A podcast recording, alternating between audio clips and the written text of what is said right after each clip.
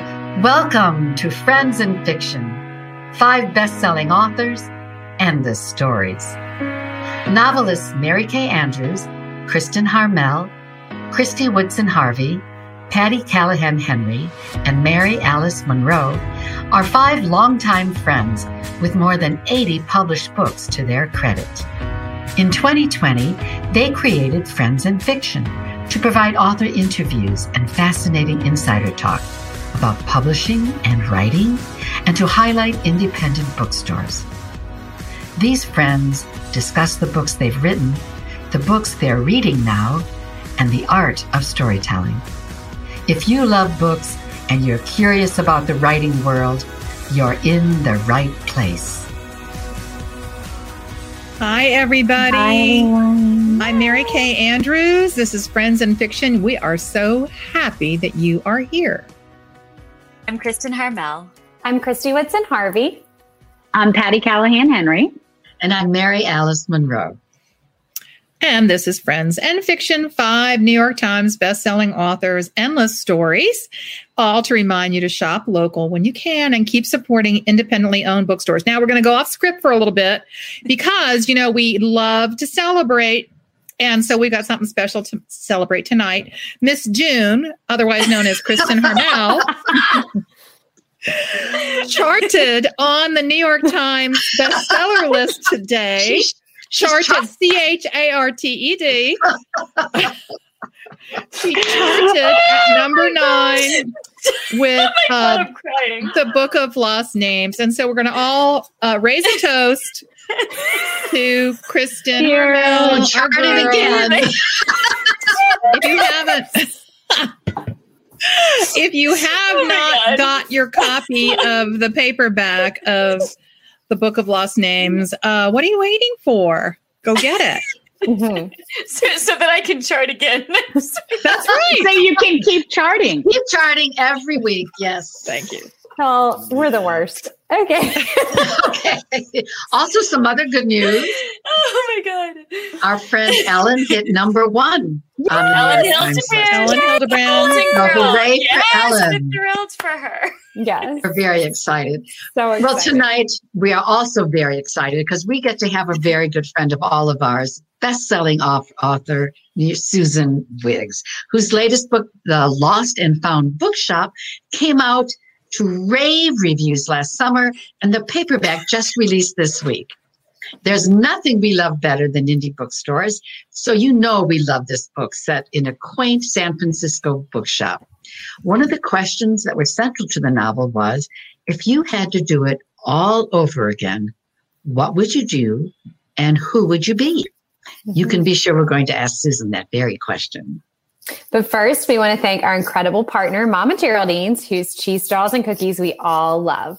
With summertime here, it's so easy to pick up a package of Mama G's bodacious cheese straws or cookies, including the gluten-free ones, to pop into your beach bag, or if you're like me, into your tennis bag, so you can grab a snack between sets. Remember, as always, you can get 20% off your order at mamageraldines.com with the code FAB5. And I think Patti, you had a cool announcement to make, huh? So this community has been growing like wildfire. Mhm. And we have had the most amazing year. But this week, y'all, because of you out there, we have just passed the 40,000 member mark. Hmm. And we want to celebrate with you Amazing. because so happy. this has been the most incredible community and we feel like you're part we're friends with you you're friends with us and Mhm. this is this is a community built out of a pandemic that turned into something much bigger and much better so thank Best you Best thing that happened to the pa- after the pandemic. Absolutely. Yeah, For how, sure. how lucky are we? We're so grateful to all of you out there. Yeah. You Mhm. know what's great to toast good news with? Good wine. Good wine that is a match made in heaven for book lovers. So last week, we officially kicked off the summer of Story Point on Friends in mm-hmm. Fiction with a surprise drop in from our friend Ellen Hilderbrand, who is celebrating the publication of her new book, which is now a number one New York Times bestseller. That certainly mm-hmm. deserves a sip of Not wine, a coincidence at all, I Right? don't think. You know, I- not a I- coincidence Not at all. I- I'm just saying. But mm-hmm. each week, the after show will be called Sip and Stay with Story Point and will be sponsored by Story Point Wines. You never know who will drop in. There might even be someone mm. coming tonight. So make sure make sure you stick around for the fun and the sips. And in a bit, we'll also be telling you about our featured bookseller of the week, Liberty Bay Books, which is a special place to our guest, Susan Wiggs. Liberty Bay Books, located in the beautiful town of Poulsbo, Washington, started out as Shotwell's bookstore, which sounds a little bit like charted Shotwell's bookstore in 1977 and was purchased by Suzanne Droppert in 1996. And then in February 2020, local children's author Susan Selfors purchased the store, continuing the line.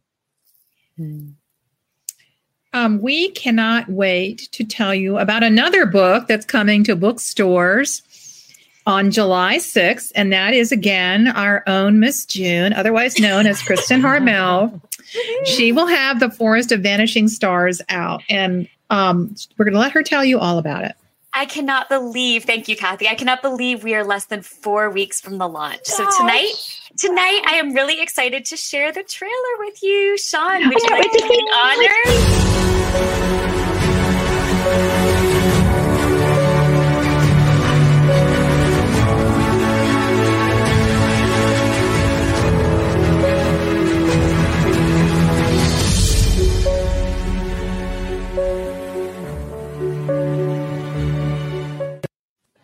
It was thrilling. It was absolutely thrilling. That's Thank you so much. So set in the forests of bomb. Easter. I know it- they did such a good job, right? I, all the it's credit goes to Gallery Books. That was amazing. so set in the forests of Eastern Europe during World War II, The Forest of Vanishing Stars is the story of a woman who was kidnapped from her German parents and mm. raised alone deep in the woods with almost no human contact. But when her kidnapper dies in 1942 and her life collides with that of a family of fleeing Jewish refugees, everything changes. It's based on the real life stories of Jewish refugees who fled into the forests and survived the war that way. Truly astonishing real life tales of survival. And tonight, if you pre order it from Liberty Bay Books, not only will you have my deep and endless gratitude, because every pre order really helps a book's trajectory, but you will also have one of these wish bracelets. Sean, do you have a picture of it? Um, if not, I've got one right here. They, um, yes. There so you go. They are made especially for Friends and Fiction, um, and they have the little nice. star for the Forest of Vanishing Stars, and the um, Friends and Fiction blue string. I've got one on right now, uh, and I so if you love order, it. Yeah, thank you. It's it's one of those ones that like you know it's supposed to you wear it until it falls off and then you get a wish, which I think is kind of nice. Um, so yeah, this is it. And uh, if you pre- if you pre-order the book by Saturday from Liberty Bay, I will send it to you myself along with the signed book plate. So I hope you'll consider it. Thank you. Love it, love it, love it. Love it. I love mine. Okay, so now for our parade essay this week, Mary Kay wrote about a subject near and dear to all of our hearts and her heart beach books. Yeah. Well, you know, I thought the timing was pretty good. And mm-hmm. my books, you know, are sold and thought of as beach books. And I'm proud of that, by the way. I wanted to share my thoughts about what makes a beach books and why I want to banish that phrase, guilty pleasure, when it comes to Yeah. books. And I also want to give folks some suggestions about where and how to choose your summer reads. Mm-hmm. So, ladies, what's your idea of a perfect beach book? You know, first of all, I loved the essay. I thought it was so great. Oh, It's so Um, good. and you touched on so many really interesting points.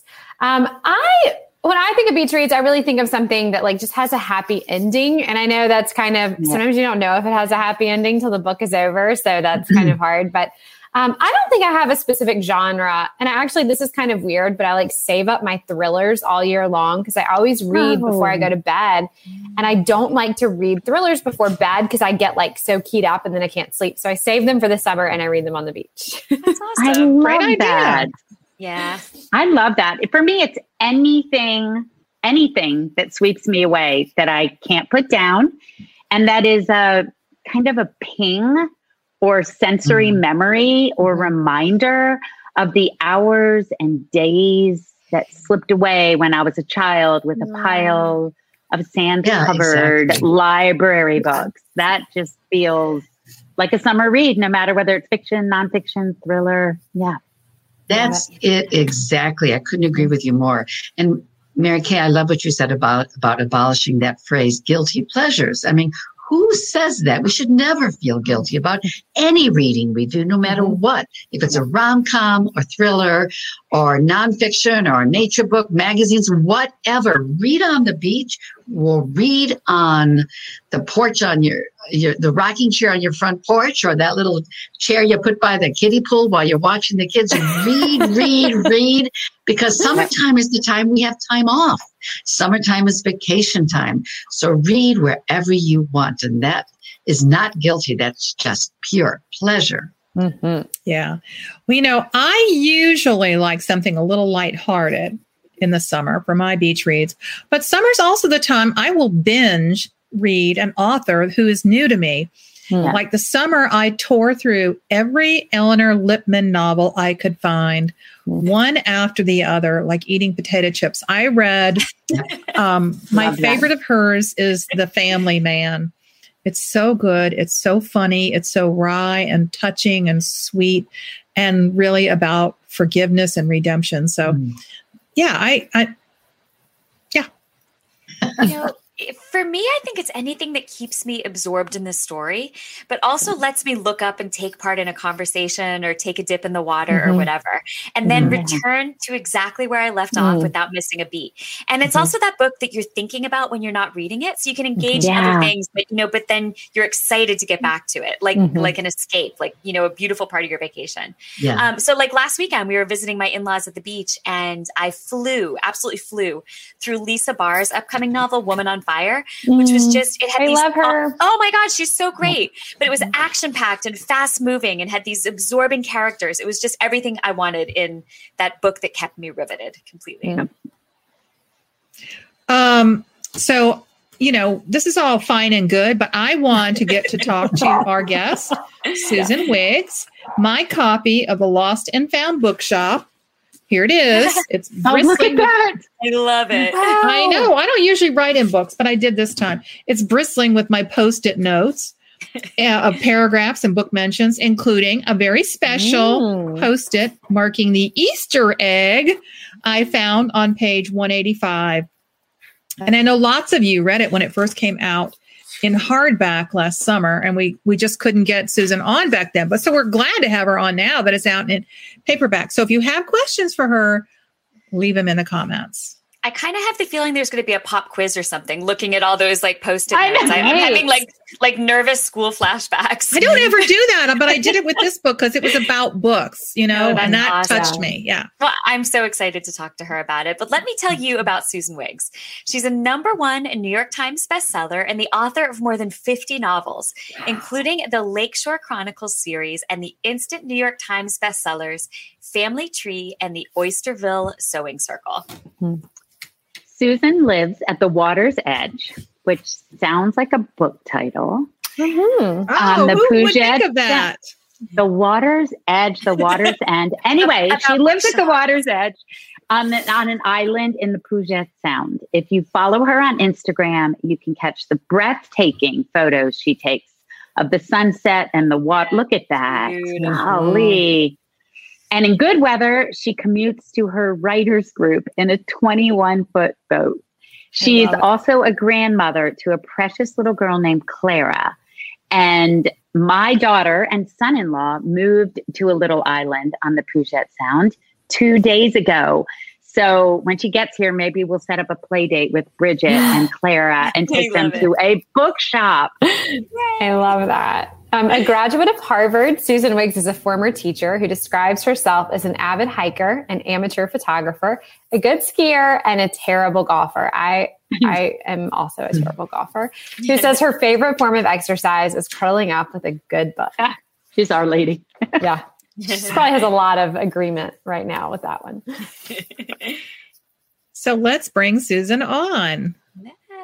Yeah. Hey, Hi, Susan. Hello, Hi. Susan. Hi, thank you for having me. We finally got you on, you busy girl. Oh my gosh, I love that. that Your intro was so flattering. I was, I, you made me sound way more important than I am. I doubt that. Never, No. never.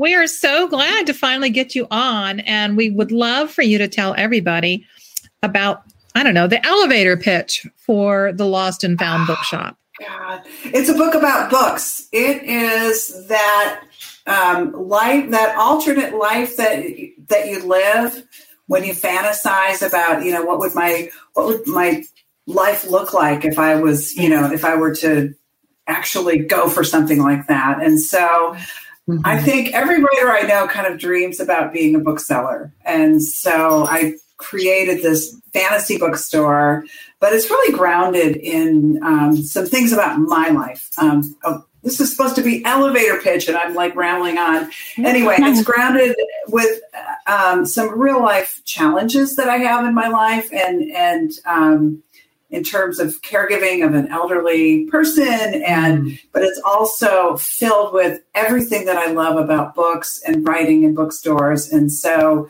um, i think you mentioned in the in the intro there were some easter eggs uh, all mm-hmm. throughout that um, most of the books that i reference um, in the lost and found bookshop are actual books that i've i've read and loved. There are a couple of made up ones, which you probably, as fellow authors, you probably recognize those as well. But anyway, thank you so much for having me. I, I love this setup. I love your group.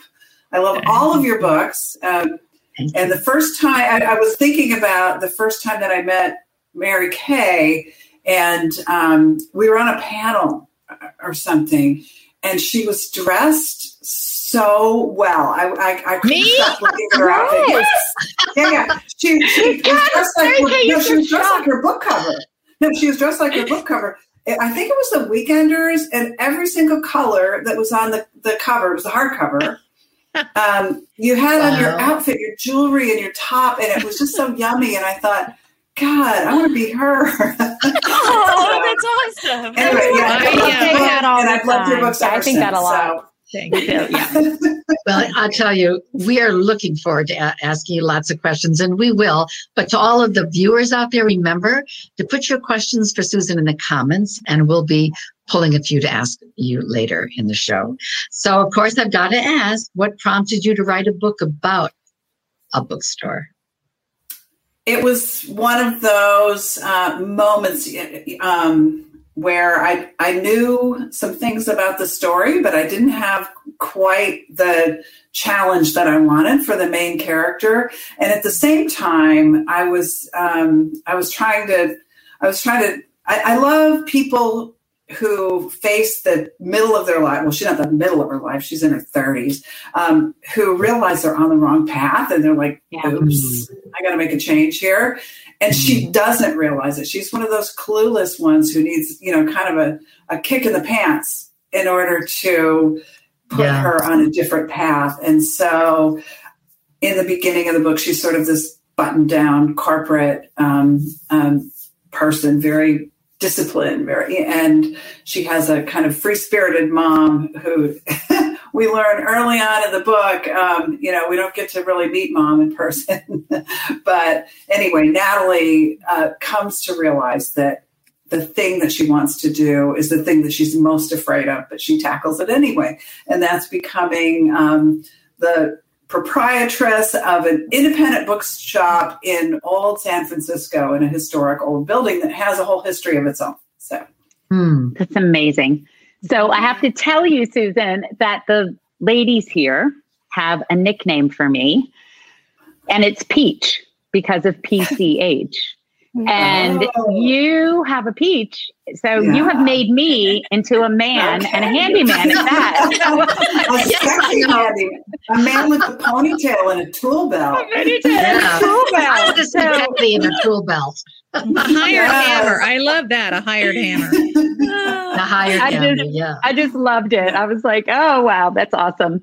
So when the book opens, your protagonist Natalie Harper is toiling away, as you mentioned. She's doing corporate things, but I love that she's at a wine distributorship mm. in Sonoma Valley, and she's very good at, of all things, inventory control which is a job she has come to hate, but she yeah. clings to it because, I mean, inventory control literally sounds like a, a job I'd quit in an hour. And so she clings Absolutely. to it because it offers the one thing she craves or thinks she craves, which is predictability, security, and a good paycheck, mm-hmm. benefits, you know, the, the little check boxes we have. Mm-hmm.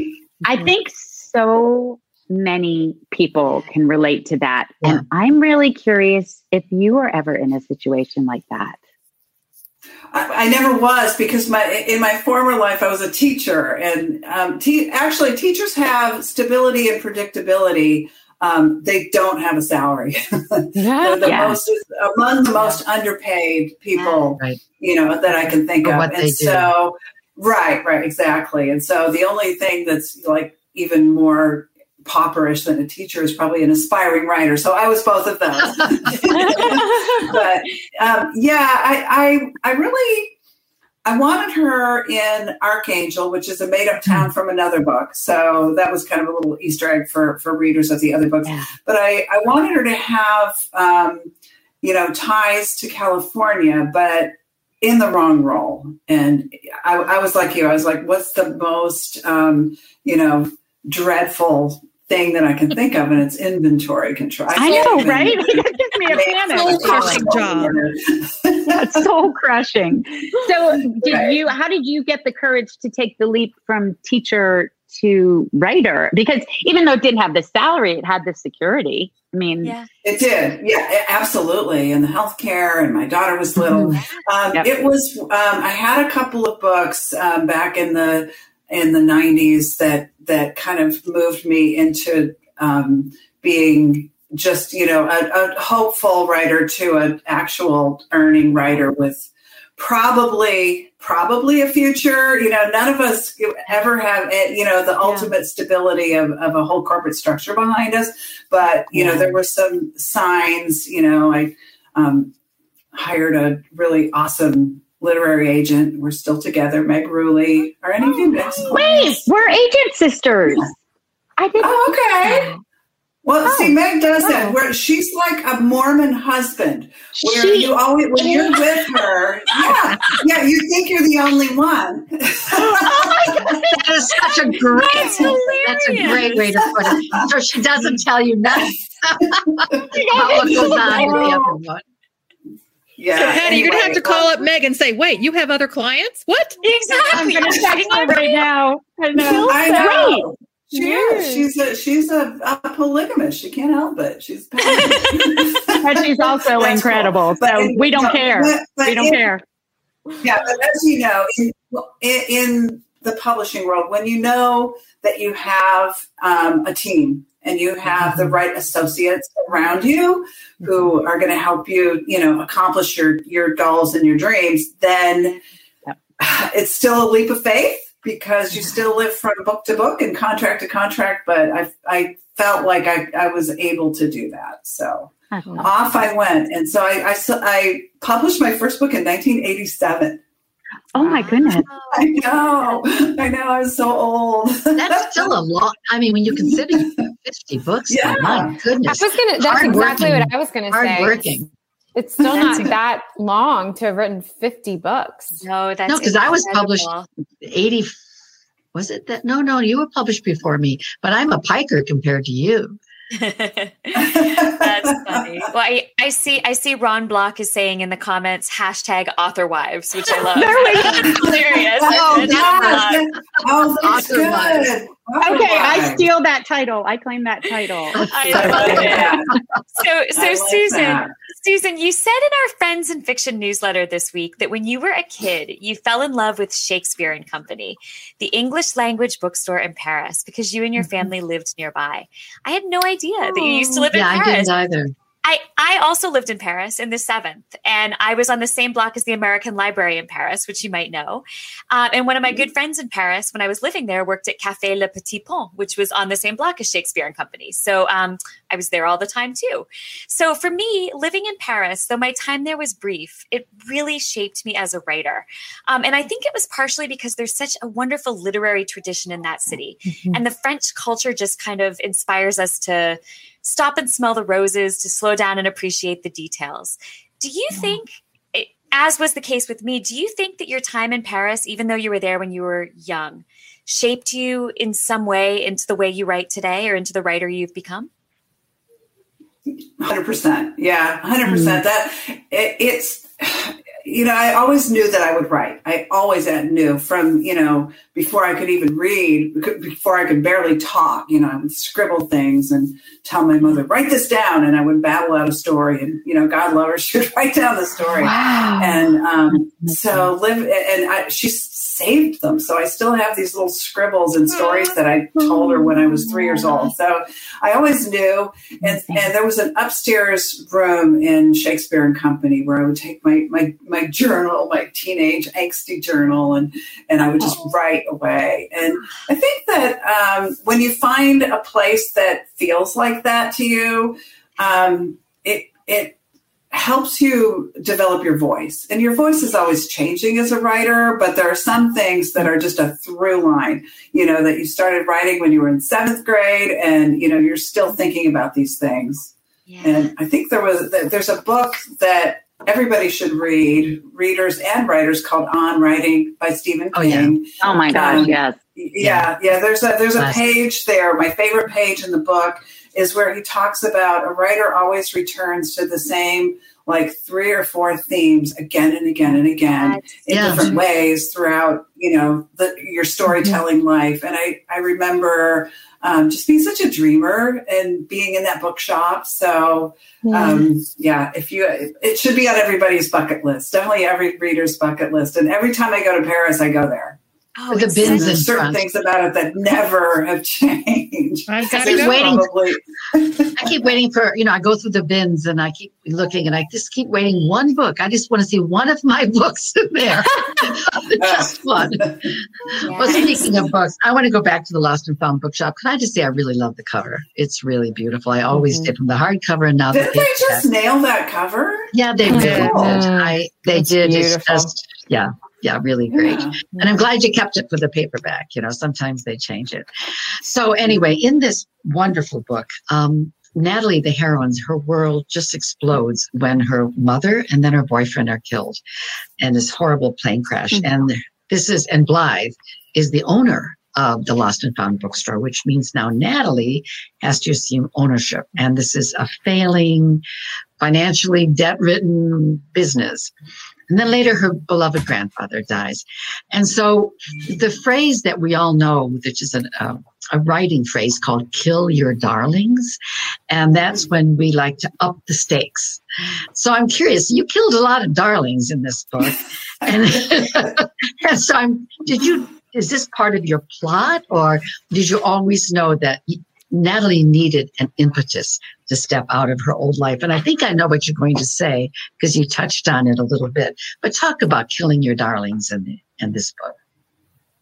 I think that um, drama comes from people facing their worst fears and their mm-hmm. worst wow. situations that they can think of. And so, um, and I always had yeah. a really strong, powerful relationship with my mother, and I have a strong relationship with my daughter. And so, um, I those were our soft place to fall. But when that's taken away, then what do you do? And so mm. I, I wanted that everything stripped away from Natalie right in the beginning so that she almost had no choice.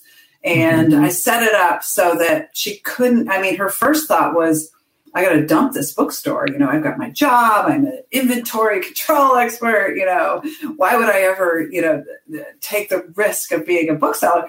But um, the the truth is, and most booksellers that I talked to as I was writing the book said, um, booksellers, uh, bookshops can be really vibrant and they can be profitable. They mostly always are if they're well run and if they don't have like a flaky owner and you know are poorly managed but a, a well managed independent bookstore makes it, it is a profit making business it is. Mm-hmm. and so I, I wanted her to have to take you know have to sort out in the aftermath of this you know horrible way that her mother leaves her. Um, my the, her darling mother, she was a darling, and sort of rebuild her life around around the bookstore and around her grandfather, who's dealing with dementia and some other health issues and, yeah. that come clear later in the book. And so, I felt like she was too insulated by supportive people, so I took all her support. You took them all away. yeah, yeah, yeah. You know, and that's kind of what we do when we move from being, um, you know, a teacher to a writer. I was, I've always been a single income family, and so um, I never had a patron of the arts. I never had a, you know, and so. It, it it raises the stakes, I think, Yeah, and for it made it see, you know, kind of Sure. amped up the drama in that book. And I just have to say, it also is an inspiration for people who are considering opening or keeping a, their independent bookstore alive in their community. You know, it works. Oh, I love the, everything the you more just the merrier. said. Exactly. Yeah. You know, speaking of Blythe, you know, at- when you start the book, I think, oh, another airhead mom, irresponsible. and then I think you do such a beautiful job of um, unfolding her character. And, you know, I started thinking, why could I not have met Blythe Harper? I Oh, would nice. especially like to thumb through the books on her Words of Wonder shelf at the bookstore. Now, when you read the book, you will see that um, Blythe, who uh, her, um, Natalie's mom, who owns the bookstore and has run it for many years, she has a shelf called her Words of Wonder, and it has books that she returns to um, for, you know, deep thoughts. So I wondered if you would name some of those books on the Words of Wonder shelf and um, whether they were books that you have personally turned to over the years, because it was a kind of an eclectic mixture, really. Mhm.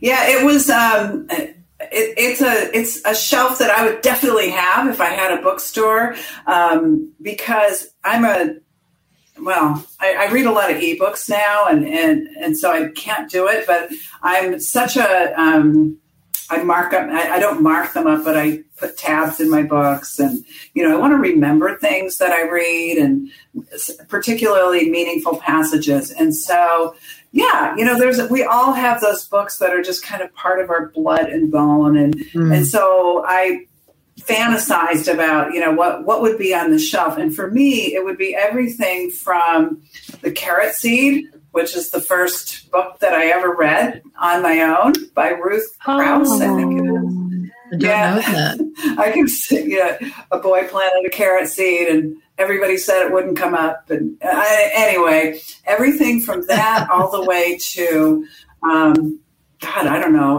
Eckhart Tolle books and everything. You had uh, the Once and and Future. King. You you um had the Once yeah. and Future King. And I love that. You could tell I I mean I don't usually mark up books and the Once and Future King he says the best thing for being sad replied Merlin beginning to puff and blow is to learn something. That is the only thing that never fails. I love that. Yeah, that's, great.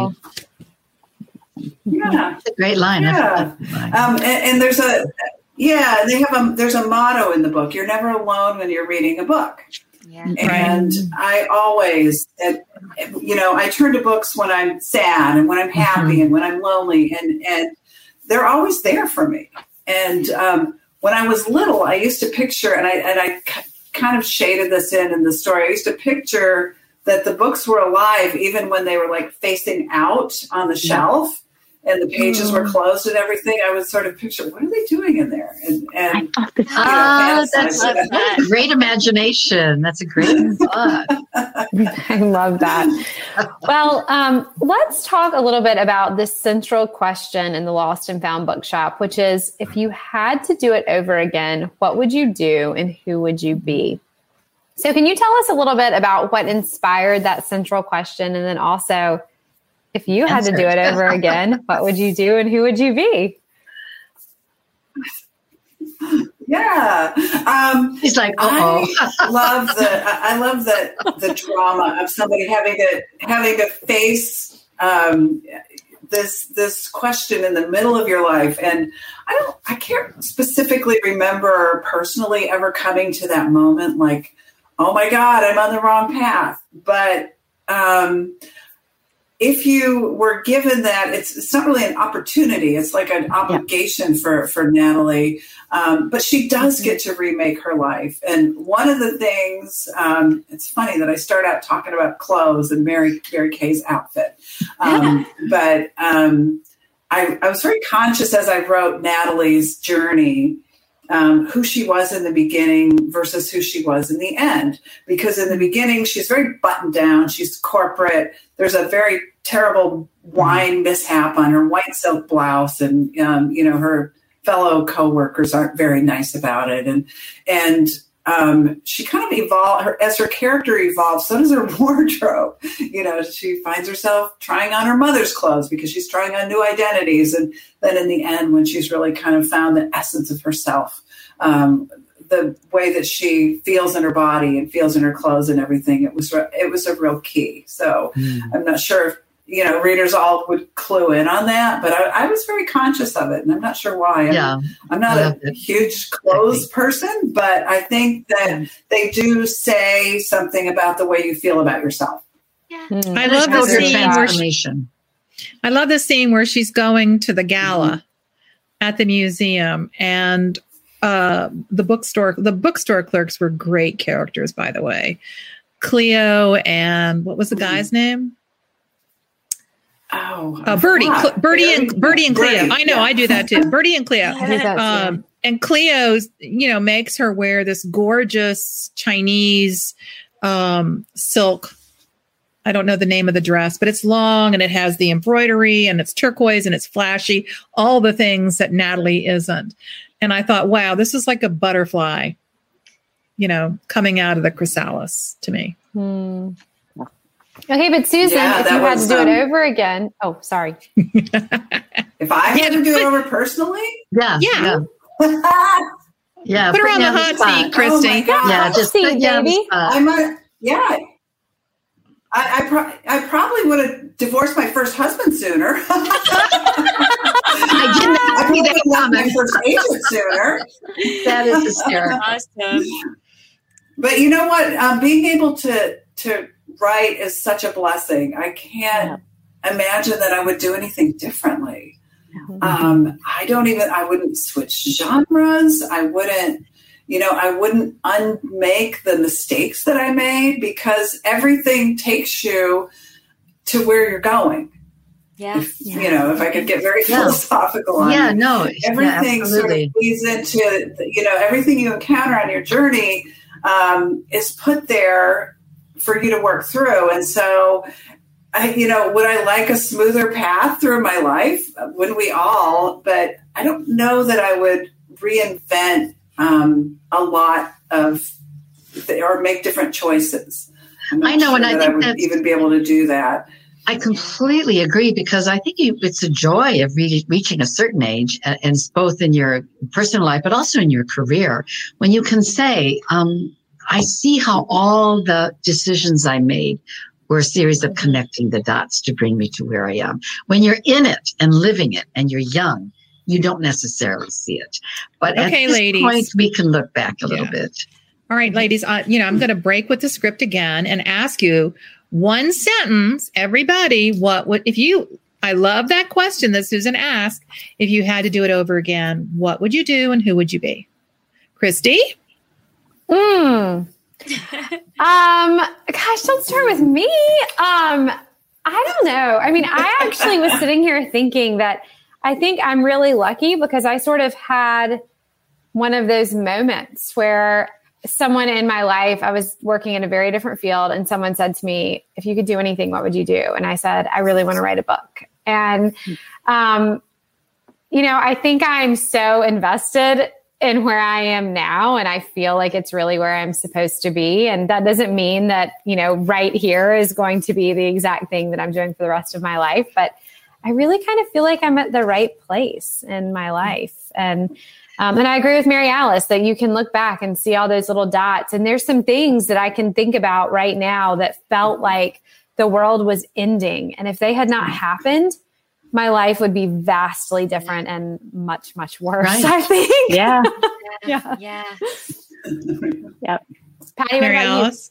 Oh, sorry. Oh, well, I, I think I answered I definitely would be a writer. But if I Right. was not allowed, that was the rule. You can't be the same thing. I'd be an opera singer. Ooh. Okay, Peach. So let me get out my tool belt. I would have been a handyman with a no, With I the would not. Hammer guy, hammer guy. I think, um, I, I- you know, I I was a lot of things before I was a writer. So I I, I feel like, uh, uh, like Kristy, I had a moment where I asked my five year old daughter, "What do you want to be when you grow up?" And she said, "A writer of books." And I said, "No, that's what I want to be." And like the character in the book, Susan, I was about to hit. I was uh, approaching my thirties, and I was like, "W- w- "What am I waiting for?" And so I think I did ask that question and I did shift. And um, that doesn't mean, like Kristy said, that other shifts won't happen. But yeah, I, I'm, I'm, I'm right where I want to be right now, right here. Yeah, and I mean, Krista? we we've talked about it many times on the show. So like, we know I'm writing a song with James Taylor. Like that's coming for me shortly. That's coming. Right. I mean, but I'll still write books. I don't imagine that taking that long. But But what if you, okay, but here's the thing what if you can't come back as a writer? What would you do? Hmm. Oh, wow.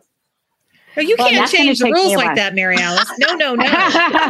No, you can't change the rules Okay, mid we all love We being have a a whole writer. show to get through. Maybe after show we talk about Oh that. God. Let's Okay, Kristen, what about Kristen. you? Um, you know what? I, I would be a person who worried less about the future, and I think you know I'm I'm, I'm 42 now, and that is a lesson that I don't I don't think I've entire entire gas. I know, but no, I I I um I I don't think it's a lesson I've fully learned yet. But I remember even just a decade ago, you know, I, I didn't get married till I was um, almost 35. I didn't have Noah till I was almost 37.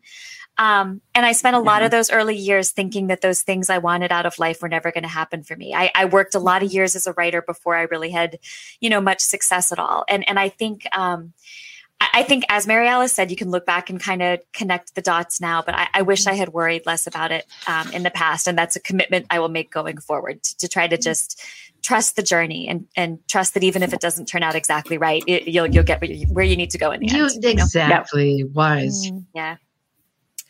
Uh, you know, um, I, you know, I thought I wanted to be a newspaper reporter, and I was for a long time.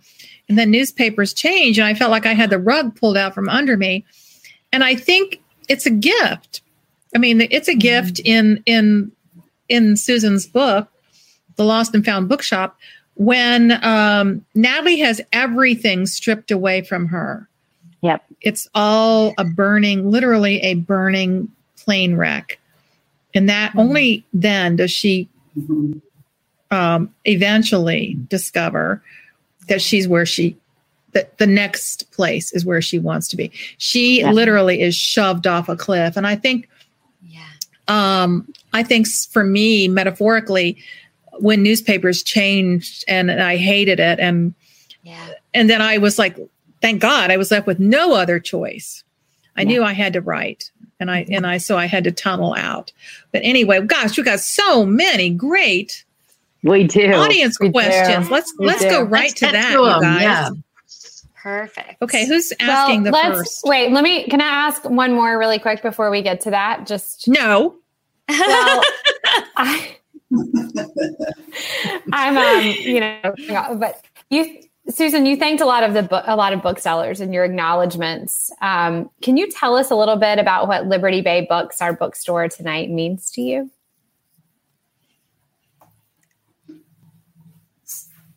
Sorry about that. Can you ask that again? I just my my internet just sort of Oh, yes. I was just saying, can you you. tell us why you chose Liberty Liberty Bay Books tonight and what that store means to you?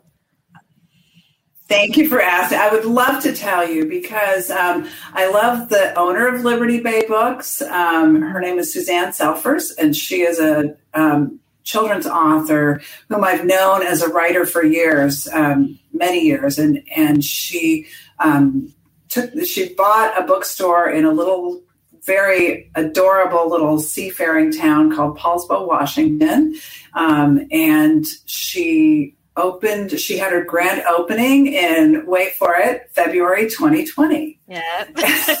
and so not only did she have the challenge of founding her new enterprise, her new bookshop, but she also um, got shut down probably about a month later. And so I know that first year was amazing um, for Suzanne and her staff to kind of get through. And so I have a lot of love for Suzanne and for her bookshop. She made it over. It's a charming place and and um, with the nicest staff you could imagine. And so I, I it was a no brainer for me to say, oh, that's the one for Friends and Fiction. That's awesome. That's awesome. I'm excited Okay, now to hear we're the gonna- live questions. Yeah. We're going to pull some live questions. Who is pulling Kristy? Me, I am me. Me, me. um, we have so many questions for you, Susan. It's absolutely unbelievable. Um, I like this one a lot. So Alexis wants to know: Do you know the title of your book before you write it, or do you wait until it's almost finished? That's a good question. Could you hear me? Um, I know the Okay. title that I want the book to have. Ah. you know, Oh, I, good I answer. Often, I, I very often have, yeah. Um, and publishers have a sneaky way of having meetings about your titles and, and oh, we've already got a similar title or we don't like the sound of that or it's not going to lend itself to a good cover. And so um, I, Yeah. I always have a title in mind, but it, well, I almost always, there, there was, there've been a book or two where I couldn't come up with anything. But with the Lost and Found Bookshop, it, um, it just felt like such a good fit um, thematically with the book. So, uh, and luckily, it was um, it appealed to my publisher as well. So that one I did know. The Oysterville Sewing Circle, I did know. Other ones, um, there's much discussion, and um, very often the title that I want never makes it into the book. Um, in in the Lost and Found Bookshop, Natalie is reading um, a book that her mother had left on the bedside table. Booksellers get a lot of um, advanced reading copies of books, and um, so that they can, you know, preview what's co- what's coming. And she's reading a book called Acts of Light, and that was actually my title for a book that was published as Map of the Heart. And so I I love that to recycle that cool title that I really liked yeah. I did Oh, too. I thought it was a great title, but it didn't it didn't resonate with people at my publisher, and so I had to change it to Map of the Heart, which is okay, but I didn't love it. Like it, you know, Oh, I thought do that was a? I'm really a cool marketing title. person. I do. Yeah. And Yeah, yet another Easter egg. Yeah, that's okay. Yeah, yeah. Well, the other Easter egg is the author signing with the lady named Quill Ransom. She was Oh, a yeah. very, you know, um, her, her books were were beloved by readers, and she has that disastrous book signing. Oh my And it God. was like every I was having an disastrous book signing anxiety attack for had the, when I was in- reading that. In real life, I kind of visited them on. did you have like PTSD or something? It was like, oh, Yeah, I did. yeah, and nobody comes, and you you got all dressed up, and you bought the, The the you put the candy dish out, and your sign up sheet, and you're Oh, raring to go, and nobody comes. The girl with the cookies. We all. I, I tell I tell booksellers I tell booksellers people stay away in droves from my site. oh, that's funny. Patti, you've got a question, Some right? authors have that X factor. They they they kind of you know they draw readers to them like the pilgrims to Lourdes. But I am not that writer. I'm my my readers are all home reading books and wondering where my next book is. So um, Like- like yeah, book, book signings can be very um, very humbling. Yes. for all of us, Susan, for all of us. Yeah. So, speaking of map of the heart, this is so synchronistic. One of the live questions we have is from a woman named Carrie Soderman, and she said, "I love map of the heart." So did I. Did you did you enjoy writing historical fiction, and will you write another one? Uh oh. Could you hear the question? I'm looking for Carrie Soderman's question because I No, no, I'm telling it. I She asked. didn't. She I'm said, so sorry. She didn't hear the gotta- question. I'll Just repeat it, again, yeah. Susan. I will. Um, she said, "I loved Map of the Heart. Did you ever? Did you enjoy writing historical fiction? And will you write another one? Are you having trouble Um, hearing yes us? and yes and Okay. um, That's um, no, I can, I can hear it now. Yeah. So, um, Map of the Heart was probably the most enjoyable research and writing trip I ever made because we, uh, Jerry and I, had a rental car and we drove through France for like five weeks and it was amazing. And um, I loved every minute of it. And I tried to, you know, pour all that into the book. So yes, absolutely. I would love to do another one. And in fact, I'm kind of noodling with an idea where I, um, earlier in my career, I wrote a lot of historical romance novels. And so, right. uh, and and I'm re I'm listening to the audiobooks of those that were just re-recorded in audio um, because I'm thinking of doing a contemporary um, that is that connects to those historical romances. So I'm oh, what a great idea with that. But I do I love love yeah. That's awesome. Well, we'll see. All ideas are great till I start writing them down and then they suck. Yeah, we know. know. Oh, yes, know. but that's the journey. Yeah. Well, yeah. I'll tell you, every week, Susan, yeah. one of our very favorite parts of the show is receiving a writing tip from our guests.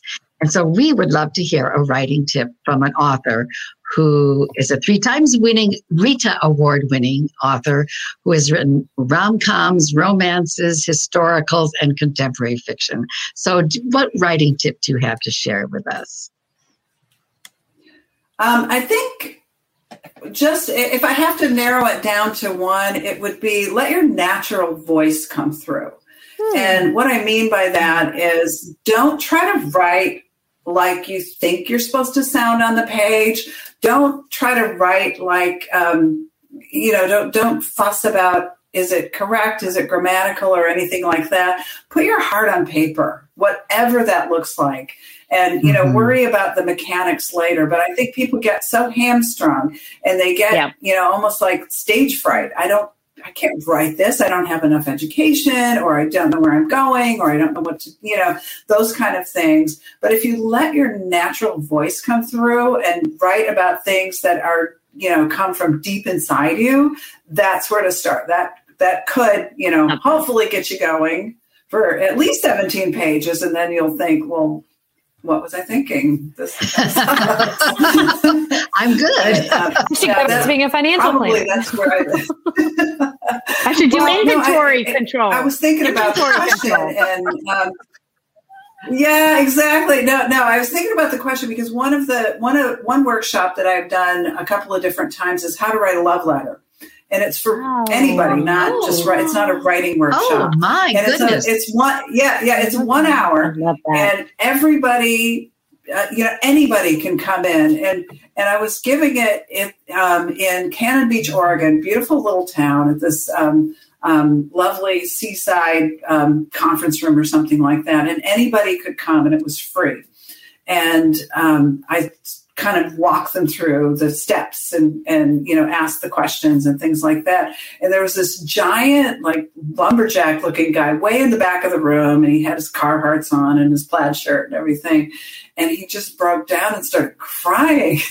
And he said this is so good. I didn't know i could write. And i was like oh my gosh. And it was because i kept telling them don't worry about you know how it how it looks on the page or how you think it's supposed to sound just yeah put your heart on paper sincere so. yeah, oh i wanted I, i'd love to take that course what a beautiful idea how to write a love letter that's a great it's title some, of a book yeah, mm-hmm. no yeah. kidding. Go okay. You know, we are running really close to time.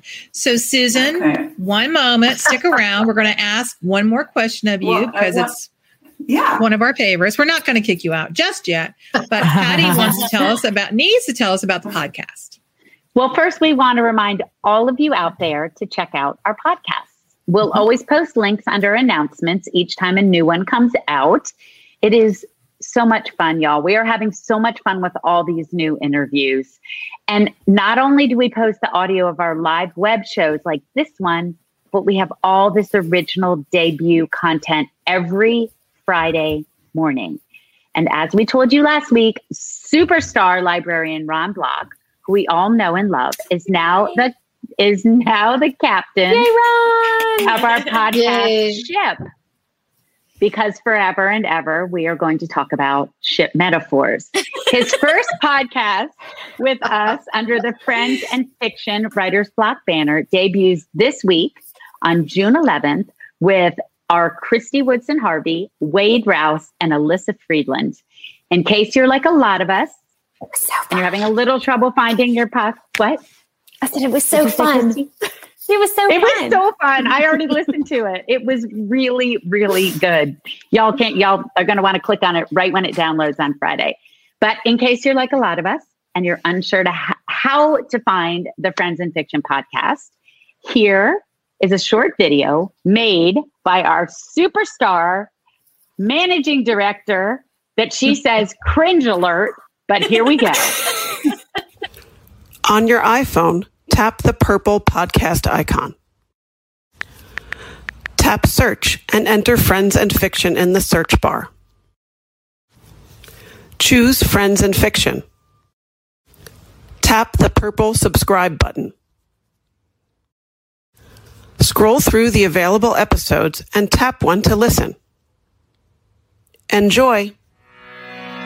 Welcome to. You did it, Meg. That's our Meg. Yeah, fabulous.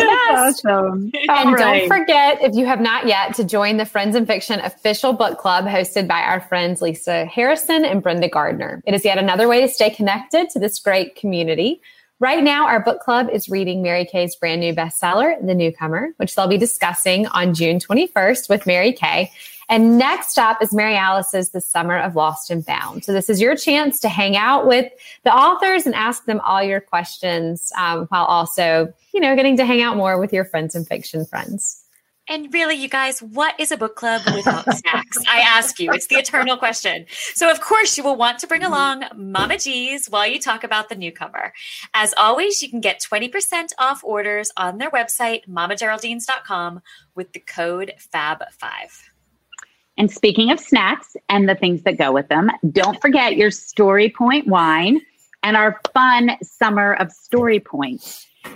Stick around after the credits roll for our sip and stay Story Point after show where we might, yeah, no, we definitely have a pop in surprise for you. Stick around. And next week, join us right here at 7 p.m. for a very special night as we launch Mary Alice's first middle grade book written with Angela May. Mary Alice's special guest will be famed naturalist and award winning best selling author Sy Montgomery, the author of The Soul of an Octopus and The Good Good Pig. And if you're ever wondering about our schedule, it's always on the Friends and Fiction website, as well as the sidebar of events on our Friends and Fiction Facebook page. All right, now back to Susan for one last question, which is one of our favorites. Susan, you talked a little bit about your experience with Shakespeare and Company, but can you tell us a little bit about the values around reading and writing in your childhood and your childhood home and how they shaped you as the writer you grew into? I think she's having computer difficulty. Hey, Susan. Yeah, I am. Yeah, okay. I, I think we're back. I, can you hear me? Okay. Yeah. I, I, I wanted, uh, if people will put their questions that they still have on your on your Facebook page, I'm, I'd be happy to go and um, Oh, answer great. them there. Oh, thank, you. Susan. That's so sweet. No sweet. problem. Yeah. Perfect. I'm one of your 40,000, your Oh. legions of 40,000. Awesome. Well, fantastic. Susan, could you just tell us quickly what the influences around reading and writing in your childhood were, aside from Shakespeare and Company? My mom and my dad both. Um, we, we were a reading family. My mom actually had a book club before there were even book clubs. They didn't they didn't call them Oh, book cool. clubs, you know, back in the sixties and seventies. They, you know, but they would they would all show up with books and swap books. And we did live overseas, we mentioned earlier, and so um, she would get together with the other American wives and um, and swap English language books and everything. And we just always were a whole reading family. It was part of our culture, I guess. And you know, it was always surprising to me that um, that other families didn't have that. You know, not all other families, but and then I also had that teacher that I wish every kid would have in the third grade. Um, Oh, I don't know I if they still her. do this, but it used to be in the third grade you would graduate from from like manuscript printing to cursive writing. And that was like a big deal for me. And I had a third grade teacher named Mrs. Green, Marge Green, and she um, had that perfect Palmer method writing. And, and I told, and, and I was always a precocious reader. Probably we all were. I was always reading ahead. And so she said, and I told her, I said, I'm going to be a book writer. And she said, Well, if you're going to be a book writer, you should write a book. And she sat me down and she gave me all the tools. And by God, I wrote a book in her third grade class. And I still have Oh, it. that's awesome. Oh, you have it. Now that's I do. It's called A Book About Some Bad Kids. wow. I That's wrote great. and illustrated it, stapled it together. Yeah, yeah, Yeah. of course. Yeah. Yeah, the stapler. With the lines. So those, those were I probably my earliest that influences that I can think of. It's so I great you still have yours. That's awesome. Mhm. I love that story. So everybody out there, since we're talking about My mom saved bookshops and stories, we want to encourage you to grab Susan's book, The Lost and Found Bookshop, which came out in paperback yesterday. There it is. Don't forget to visit the Liberty Bay Bookshop page to order Susan's book and all the Fab Five books, including pre ordering Kristen's upcoming The Forest of Vanishing Stars and Mary Alice's The Alice, The Isle, Islander. Susan, thank you so much for being with us tonight. Thank you for Thank being you, with Susan. us. Thank It was you. So much fun. You're awesome. Oh, you guys, thank you. This was such a pleasure. I, I, I The loved pleasure was this ours. This was my favorite hour of the day. So thank you so oh, much. Oh, thank And you. good luck Love with the podcast. I, I just subscribed on my phone. So I saw you were working on that. you're Thank you, Meg. Thank Well, we'll you, talk Meg. to you on the podcast Okay, someday you take too, I hope. Yes. Y'all don't leave yet. We've got Okay, lots Y'all to take say. care. And thank you again. Bye. Thanks, Susan. Bye for now. Bye. We say goodbye to Susan, but y'all don't leave yet. We've got lots to, a lot to say during our sip and stay with Story Point after show. And come back next week, same time, same place, because it's the launch of my middle grade novel, The Islanders.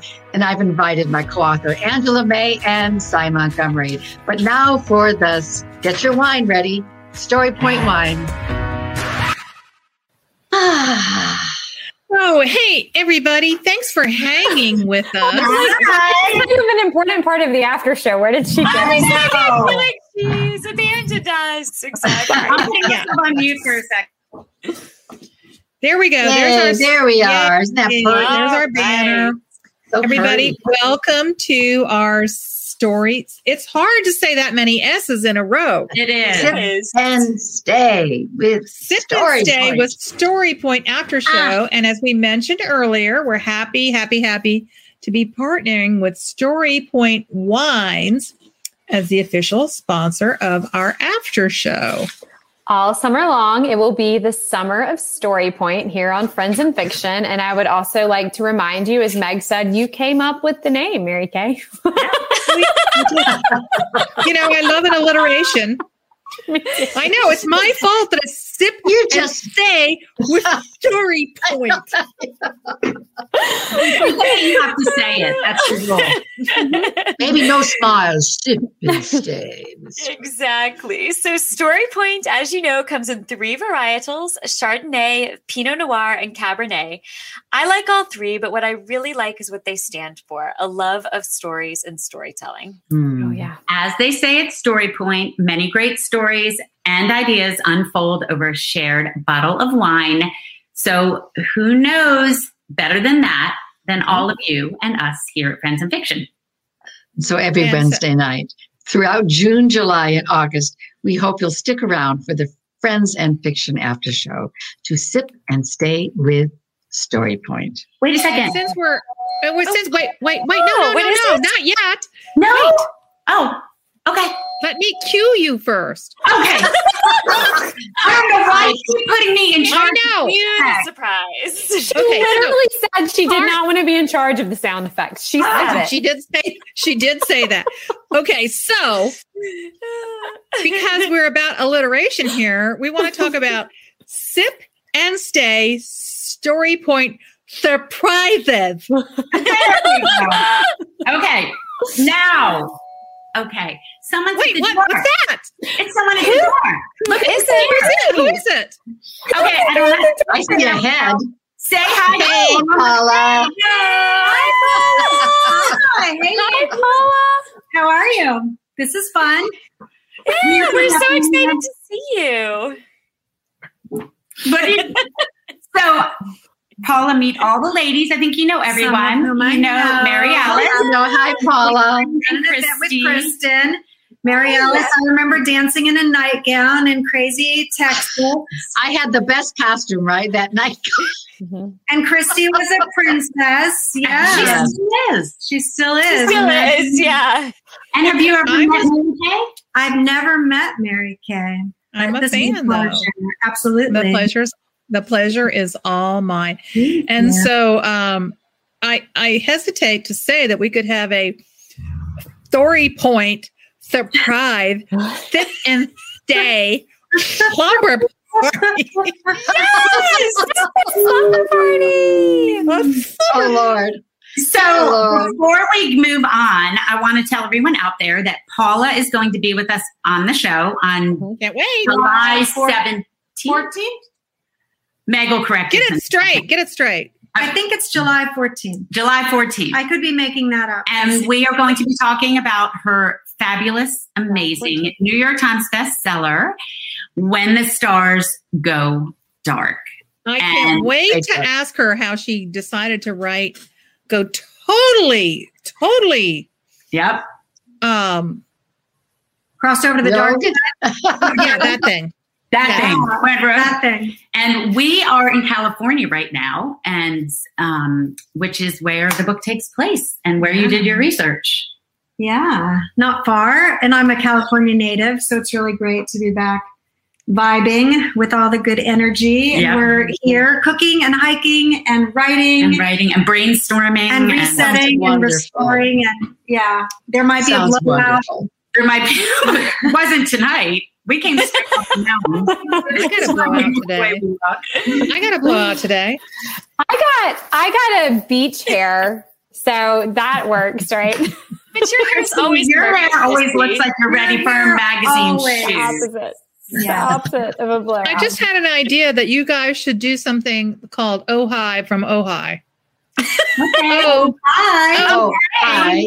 From oh, Ojai. that's a great comma, idea. hi from Ojai. Oh, hey, from Ojai. But Paula, you- I'm Yeah, sorry. This is work. This is like back to a minute ago. But you really have. I mean, you've written a lot of genres because you started out in memoir, right? I started out actually in poetry. Poetry. And poetry. Oh, I didn't know that. Poetry. I have a memoir about growing up in foster care. Um, and then I have a first novel, which is contemporary. And then that's when I had the idea for the Paris Wife.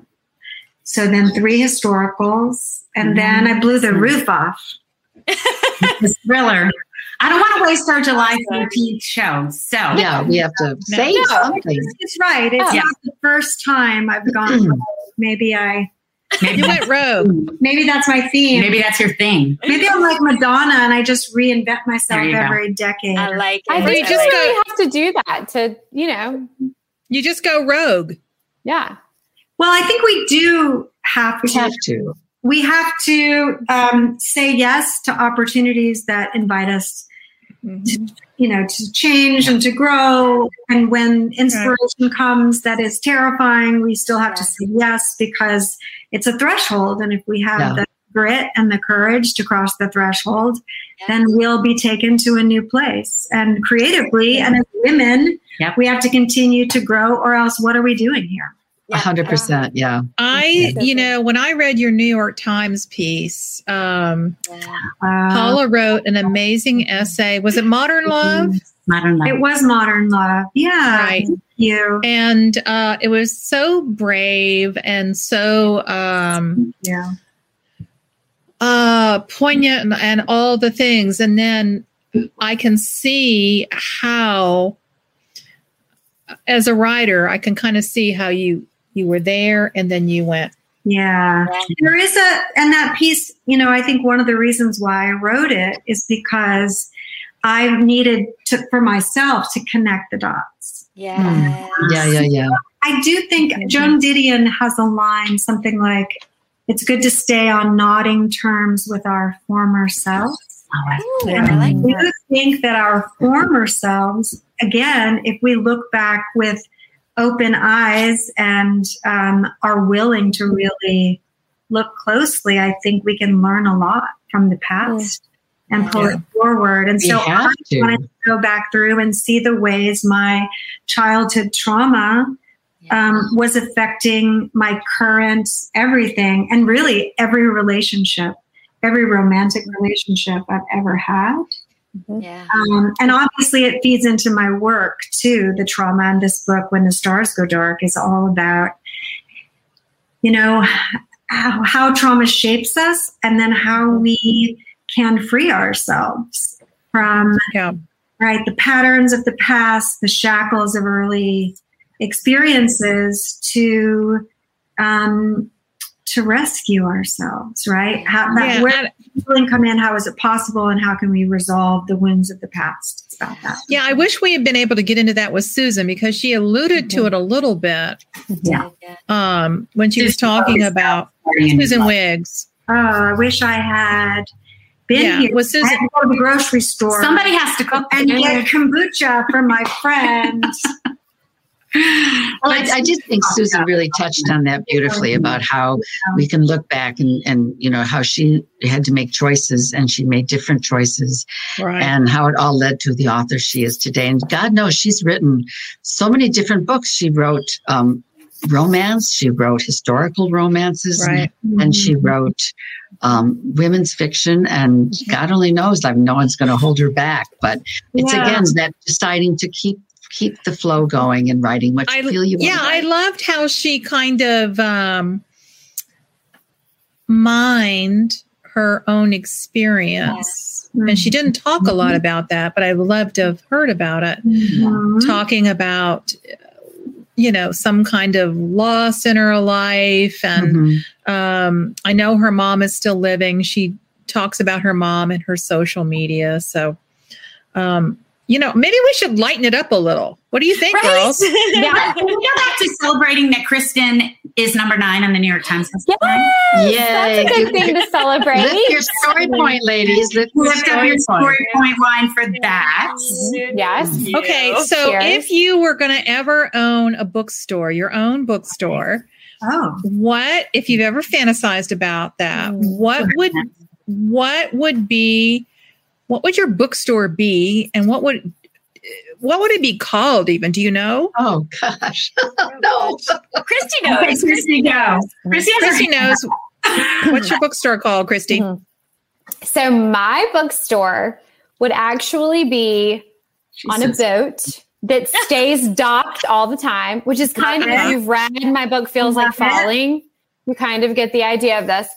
Um, anybody out there? And it would be called Sequel, but it would be spelled like S E A Q U E L L. love Oh it my god, genius. So when are you going to open this store? You've Stay obviously tuned. given it As thought. None soon need as I can now. talk Will into letting me. He's like, because you don't have enough to do. That's a No, really good say, idea. yeah, Let's see right. if you can It is just work. go completely crazy. mad, Great. mad. Mhm. If only you didn't have to raise a child and write books.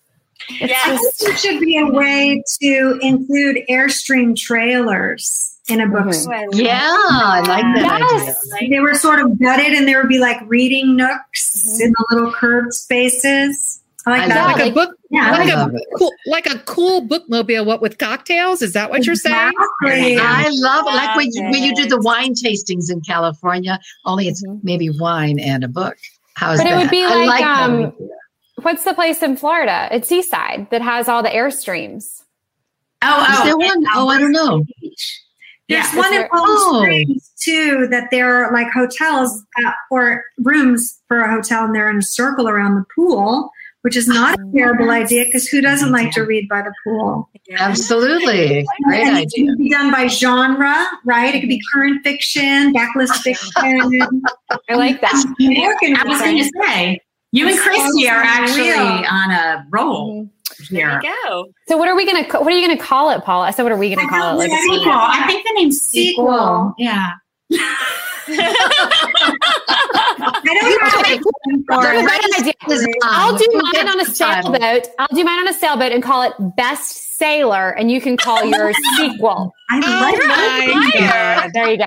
Oh my mm-hmm. gosh, this is so creative. This is I we went to a bookstore today that is an outdoor It's bookstore. entirely outdoor. Entirely called outdoor. Bart's Books. Bart's Books. And it was the Wow. bomb. I mean, What and if it rains? I was just gonna yeah, say I'm just my whole mind is there. Yes. How I said, "What do you guys have awnings you put down?" Or he said, "No, we have like covers on most of the books, and it doesn't rain sideways here." I was like, Oh, "Okay, Yeah, but it still goes down. it's a very dry climate. They It's a don't very really dry get climate. a lot of rain. So the used books are on the kind of outdoorsy part, and the brand new books are a little bit more protected. They had That's like an crazy. outdoor. Wow. Yeah, it was an That's cool. outdoor. I don't know. Beautiful. And then and then on the end caps, it was all succulents. Yeah. Oh my oh, gosh, that's how cool. cool. I took pictures and videos, so I'll post on my social media if you guys want to see them. Yeah. Really beautiful. Thank you. That I would can't really help decide if with yeah. Best Sailor, getting me I inspired. I can't Yeah, decide I know. if I'm just Kristy's looking at your bookstore face should- there over there, Kristy. if it should be a bookstore called sequel or a protein drink called Mm. sequel. S E Q U L. Sequel. Because millenni- because millennials don't really they don't care. S E Q U L. I like that. Yeah, I mean, I someone told me recently that I am actually an elder millennial, which was nice. Like it's nice to be called an elder anything, We call you an especially elder a in a talk that you're giving, which is nice. So um, but you know, yeah, I mean, I like that. I pro, it could, it could be both. Like I could sell the protein shakes. or It could be a new kombucha. I'm also a big kombucha fan. So There you go. Patti, if you have any suggestions. I'm on it. I, I'll think of it'll probably preoccupy me for the rest of the night. What to call it. Kristen, what are you going to call your bookstore? I have absolutely no idea. I can't beat any of that. So I just I'm I'm out. I, I yeah. I admit defeat. I, I'm going to visit Miss your bookstores, girls. I'll come visit. Miss, so it could be Miss Miss June Books. Yeah. that is true. I I could yeah. I I really haven't done enough with my status as a centerfold. So you're right. You haven't. Thank you, Miss June. Thank you. It's a whole I new was world. thinking The forest of book stars. There you I go. think she should be Exactly. called Miss June. Doesn't not as good as sail on She was- sale or whatever. Best sailor. I think calling her. bestseller. yeah, bestseller is great. I was going to call mine just Beach Books, and it would only sell um, books that you would want to read at Mm. the beach. I and like that. maybe, yeah, maybe I'll just like, you know, since we're fantasizing, I'll just like move it from beach town to beach town. Mhm. I like In the, it. in the little um Mm-hmm. It can be like start a in the bookmobile. south. Yeah, I start in the in the deep south when summer comes, you know, basically in February. Florida, you know, I just Florida. keep rolling. True. Yeah. Yeah. But True. I like I like Best it. Sailor. I'm really pissed off, Kristy, that you Stole that Well, idea. there will be some opportunities to franchise if you would like to. We can talk about it after the show. this this is why you're we all- let That's why you're our CFO. You're always thinking. Yeah. I do like though when I run across somebody who's on the beach reading something that's not beachy, you know, like a big biography of Lincoln or something. Yeah. Which I think Yeah. Like that average Yeah. spirit. Mhm. So Any you should have some yeah. outliers in your beach Yes, Mhm. definitely. Mobile or whatever. it is. yeah, maybe I you could agree. have like a shelf of uh Irreverent options. There you go. Oh, I like Oh, I like it. that. Mhm. Yeah. Mhm. yeah. How hive mind here. We've thought about the most perfect bookstores ever. Mhm. Now all we have to do is start opening them, right? No, we have our gotta spare time. We got to keep writing them. Okay, I know our evening needs to draw to a close. Oh my God, y'all! No one, D- please do not DM me say? about Oh my God. DM Don't, please. it's not happening, guys. It's not happening. That's hilarious. Kristy. Um, do you want to talk about how we're trying to boost story Um, points? yes, I do. So um, we are really close, you guys, to a thousand Instagram followers for Story Point. So Mm. y'all go follow them on Instagram. Here, look. I'll um while demonstrate? Patti's talking, I'll pull it up. Okay. So, you know what would be fun? If you could also snap some selfies with a glass or bottle of story points, and then you can tag them and tag friends in fiction, and we will put it in our stories. We will. And so if you We want to will. follow them, they're at Story Point thing. Lines. Can you see it? At, uh, Yeah, yeah, at yeah. Story Point Wines Yeah. on Instagram.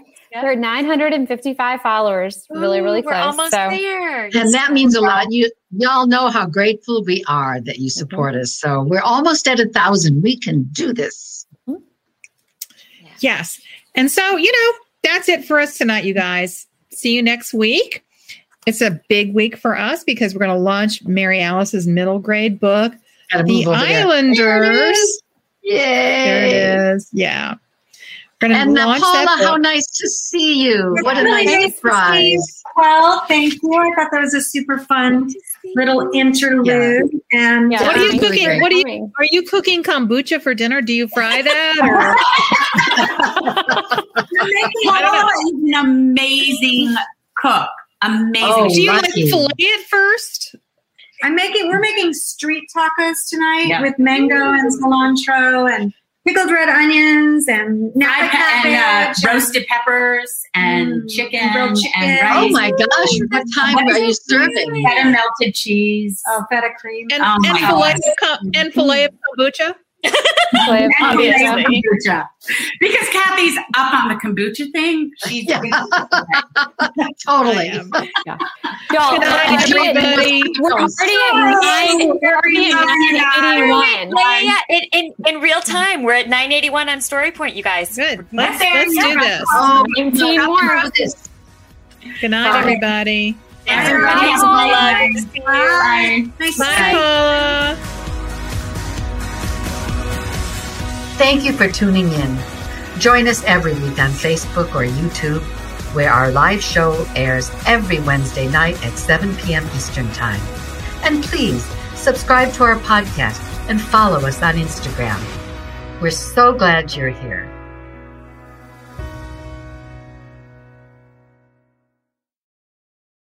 Produced by Audivita Studios. Connect your voice to the world.